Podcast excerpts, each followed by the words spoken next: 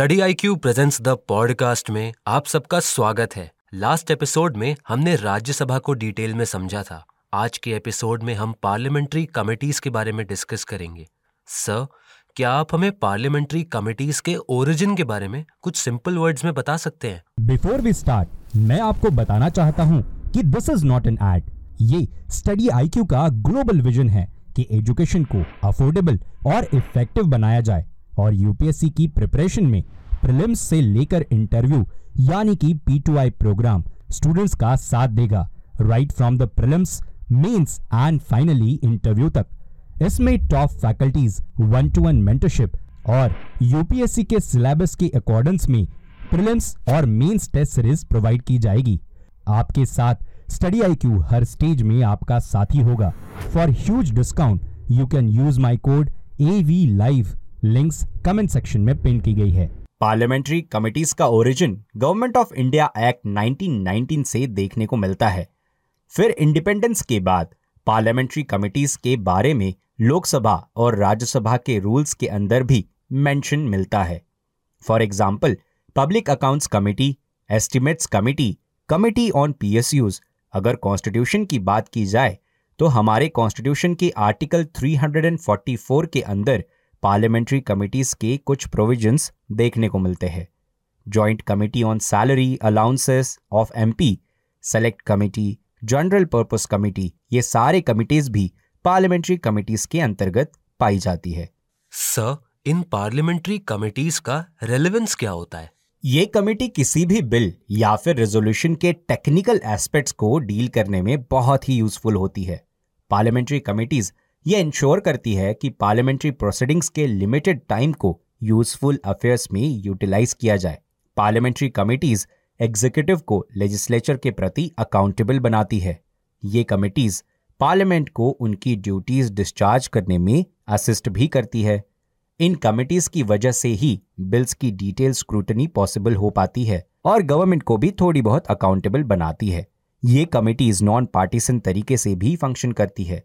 इतना ही नहीं ये कमेटी ये भी इंश्योर करती है कि अपोजिशन एग्जीक्यूटिव को कंट्रोल भी ना कर सके और क्रिटिसाइज भी ना कर सके। इतना ही नहीं ये कमेटी ये भी इंश्योर करती है कि अपोजिशन एग्जीक्यूटिव को कंट्रोल भी कर सके और क्रिटिसाइज भी कर सके। पार्लियामेंट्री कमिटीज फाइनेंशियल प्रूडेंस को भी इंश्योर करती है। सर अब हम इन कमिटीज के फॉर्मेशन को जानना चाहते हैं। क्या इनके फॉर्मेशन के लिए कुछ कंडीशंस होती हैं? पार्लियामेंट्री कमिटीज को हाउस के प्रिसाइडिंग ऑफिसर इलेक्ट करते हैं या फिर अपॉइंट भी करते हैं। लोकसभा के केस में प्रिसाइडिंग ऑफिसर स्पीकर होते हैं और राज्यसभा के केस में चेयरमैन इन कमिटीज को स्पीकर या फिर चेयरमैन के डायरेक्शंस के अंतर्गत फ़ंक्शन करना होता है। ये कमिटीज अपनी रिपोर्ट को हाउस के प्रिसाइडिंग ऑफिसर को सबमिट करती है। सर क्या आप हमें पार्लियामेंट्री कमिटीज के टाइप के बारे में कुछ बता सकते हैं? पार्लियामेंट्री कमिटीज दो तरह की होती है। पहली स्टैंडिंग कमिटी और दूसरी एडहॉक कमेटी अगर स्टैंडिंग कमेटी की बात की जाए तो स्टैंडिंग कमेटी परमानेंट नेचर की होती है और स्टैंडिंग कमेटी को हर साल कॉन्स्टिट्यूट किया जाता है।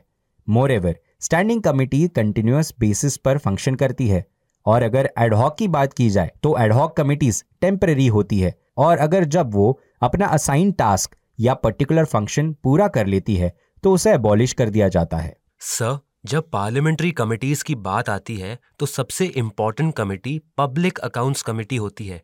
क्या आप इसके बारे में हमें कुछ बता सकते हैं? पब्लिक अकाउंट्स कमेटी को पहली बार 1921 में सेटअप किया गया under the provisions of government of India act 1919 और 1921 में पब्लिक अकाउंट्स कमेटी को फाइनेंस मिनिस्टर ने हेड किया था। अगर प्रेजेंट सिचुएशन की बात करें तो presently public accounts committee consist of 22 members जहाँ पर 15 मेंबर्स लोकसभा से और सात मेंबर्स राज्यसभा से होते हैं। अगर पब्लिक अकाउंट्स कमेटी के मेंबर्स के इलेक्शन की बात करें तो हर साल parliament proportional representation by means of single transferable vote के माध्यम से पब्लिक अकाउंट्स कमेटी के मेंबर्स को इलेक्ट करता है। और ये मेंबर्स पार्लियामेंट के मेंबर्स ही होते हैं और प्रोपोर्शनल रिप्रेजेंटेशन सिस्टम ये इंश्योर करता है कि पब्लिक अकाउंट्स कमेटी के अंदर सभी पार्टीज़ को रिप्रेजेंटेशन मिल सके। और अगर पब्लिक अकाउंट्स कमेटी के टर्म की बात की जाए तो इस कमेटी का टर्म एक साल होता है। स्टूडेंट्स को ये याद रखना चाहिए कि कोई भी मिनिस्टर इस कमेटी का मेंबर नहीं बन सकता और इस कमेटी के चेयरपर्सन को लोकसभा के स्पीकर के द्वारा अपॉइंट किया जाता है। हमें यह ध्यान रखना होगा कि 1967 से एक कन्वेंशन को फॉलो किया जाता है जिसके अकॉर्डिंग पब्लिक अकाउंट्स कमेटी के चेयरमैन को अपोजिशन पार्टी से सेलेक्ट किया जाता है।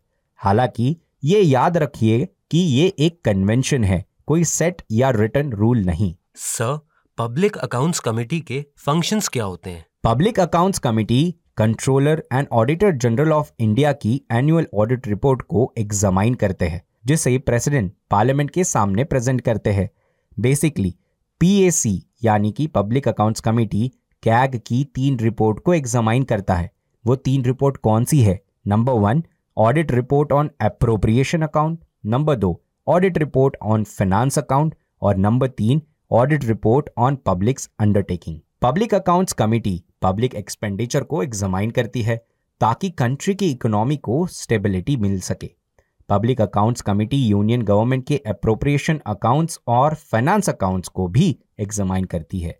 इनफैक्ट पीएसी उन सभी अकाउंट्स को भी एग्जामाइन करती है, जिन्हें लोकसभा के सामने प्रेजेंट किया जाता है। Public accounts committee concern state corporation concern trading organisations और मैन्युफैक्चरिंग प्रोजेक्ट्स के ऑडिट रिपोर्ट को भी एग्जामाइन करती है।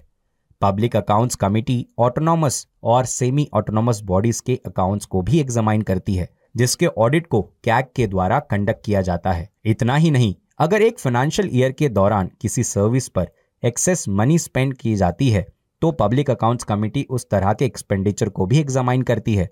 जब हम पब्लिक अकाउंट्स कमेटी के फ़ंक्शंस को समझते हैं तो हमें ये भी समझना होगा कि पब्लिक अकाउंट्स कमेटी को controller and auditor general of India के द्वारा असिस्ट किया जाता है। और कैग को पीएसी के एक गाइड फ्रेंड एंड फिलोसोफर की तरह माना जाता है। सर अब हम ये जानना चाहते हैं कि पब्लिक अकाउंट्स कमेटी की लिमिटेशंस क्या होती हैं? पब्लिक अकाउंट्स कमेटी हालाँकि बहुत सारे अकाउंट्स को एग्जामाइन तो ज़रूर करती है लेकिन किसी भी पॉलिसी को ब्रॉड सेंस में क्वेश्चन नहीं कर सकती। Public accounts committee day to day administration में इंटरवीन भी नहीं कर सकती। पब्लिक अकाउंट्स कमेटी के रिकमेंडेशंस मिनिस्ट्रीज के ऊपर एक एडवाइजरी की तरह काम करती है। इसीलिए उन्हें बाइंडिंग नहीं माना जाता और पब्लिक अकाउंट्स कमेटी के पास ये पावर नहीं होती कि वो डिपार्टमेंट के एक्सपेंडिचर्स को डिसकंटिन्यू कर दे। मोरेवर हमें यह भी समझना होगा कि पब्लिक अकाउंट्स कमेटी एक एग्जीक्यूटिव बॉडी नहीं होती है, इसीलिए वो कोई भी ऑर्डर इशू नहीं कर सकती। सर पब्लिक अकाउंट्स कमेटी के बाद नेक्स्ट इंपॉर्टेंट कमेटी है एस्टिमेट्स कमेटी एस्टिमेट्स कमेटी को हम सिंपल वर्ड्स में कैसे समझ सकते हैं? एस्टिमेट्स कमेटी के बारे में कुछ बताने से पहले उसकी हिस्टोरिकल बैकग्राउंड को समझते हैं। एस्टिमेट कमेटी का ओरिजिन 1921 में हुआ, जब एक स्टैंडिंग फाइनेंशियल कमेटी को सेटअप किया गया था। हमारी पहली एस्टिमेट्स कमेटी 1950 में कॉन्स्टिट्यूट हुई थी on the recommendation of John Mathai जो उस टाइम पर फिनेंस मिनिस्टर थे। एस्टिमेट्स कमेटी में 30 मेंबर्स होते हैं, और ये सभी के सभी 30 मेंबर्स लोकसभा से होते हैं। एस्टिमेट कमेटी के अंदर राज्यसभा का कोई भी रिप्रेजेंटेशन नहीं होता। स्टूडेंट्स को याद रखना चाहिए कि एस्टिमेट कमेटी को कंटिन्यूस इकोनॉमी कमेटी के तरह डिस्क्राइब किया जाता है और एस्टिमेट्स कमेटी सभी पार्लियामेंट्री कमेटीज में लार्जेस्ट होती है। अगर एस्टिमेट्स कमेटी के मेंबर्स के इलेक्शन की बात की जाए तो हर साल लोकसभा से 30 मेंबर्स को इलेक्ट किया जाता है। According to the principle of proportional representation by the means of single transferable vote अगर इस कमेटी के टर्म की बात की जाए तो इसका टर्म एक साल तक का होता है और कोई भी मिनिस्टर इस कमेटी का मेंबर नहीं बन सकता। अगर इस कमेटी के चेयरमैन की बात की जाए तो एस्टिमेट्स कमेटी के चेयरमैन को 30 मेंबर्स में से ही किसी एक मेंबर को चेयरमैन के रूप में अपॉइंट किया जाता है by the speaker of Lok Sabha. और वो चेयरमैन इनवेरिएबली रूलिंग पार्टी से ही होते हैं। सर एस्टिमेट्स कमेटी के फ़ंक्शंस क्या होते हैं? एस्टिमेट्स कमेटी के role basically public expenditure related role होते हैं, जहाँ पर ये कमेटी बजट के सभी एस्टिमेट्स को एग्जामाइन करती है। इकोनॉमी में इफिशियंसी लाने के लिए ये कमेटी अल्टरनेटिव पॉलिसीज़ को भी सजेस्ट करती है। इस कमेटी के फ़ंक्शंस ये भी होते हैं कि वो एग्जामाइन करे, क्या रूलिंग गवर्नमेंट पैसों को सही तरीके से यूज़ कर रहा है या नहीं। और ये कमेटी पार्लियामेंट के अंदर भी सजेस्ट करती है कि एस्टिमेट्स को किस फॉर्म में रिप्रेजेंट करना चाहिए। एस्टिमेट कमेटी का एक फ़ंक्शन ये भी होता है कि वो इकोनॉमी के ऑर्गेनाइजेशन और एडमिनिस्ट्रेशन को इम्प्रूव करने के लिए कुछ रिफॉर्म्स भी सजेस्ट करे। Estimates committee throughout the financial year estimates को एग्जामाइन करती रहती है और अपनी रिपोर्ट को हाउस के फ्लोर पर सबमिट करती है। सर क्या आप हमें इस कमेटी के कुछ लिमिटेशंस के बारे में बता सकते हैं? एस्टिमेट्स कमेटी बजट के एस्टिमेट्स को एग्जामाइन करती है। ये एग्जामिनेशन वोटिंग के प्रोसीजर के बाद होता है। वोटिंग से पहले नहीं। एस्टिमेट्स कमेटी पार्लियामेंट के द्वारा अप्रूव की गई किसी भी पॉलिसी को क्वेश्चन भी नहीं कर सकती। इस कमेटी के सभी रिकमेंडेशन एडवाइजरी फॉर्म के होते हैं और ये बाइंडिंग नहीं होते। और ये सिर्फ़ कुछ सेलेक्टेड मिनिस्ट्रीज और डिपार्टमेंट्स के एस्टिमेट्स को एग्जामाइन भी करती है। क्योंकि इनके पास समय और मैन पावर कम होता है। मोरेवर एस्टिमेट्स कमेटी के पास controller and auditor general of India जैसा एक्सपर्ट असिस्टेंस नहीं होता। सबसे इंपॉर्टेंट इसका ड्रॉबैक वही है जो हमने सबसे पहले पॉइंट में देखा कि ये कमेटी तब पिक्चर में आती है जब उस एस्टिमेट पे, उस बजट पे ऑलरेडी वोटिंग हो चुकी है और ये पोस्ट मॉर्टम का एक काम करता है। Sir thank you for giving us the information dear listeners आज के पॉडकास्ट में बस इतना ही। नेक्स्ट एपिसोड में एक इंपॉर्टेंट पार्लियामेंट्री कमेटी से हम अपने डिस्कशन को स्टार्ट करेंगे।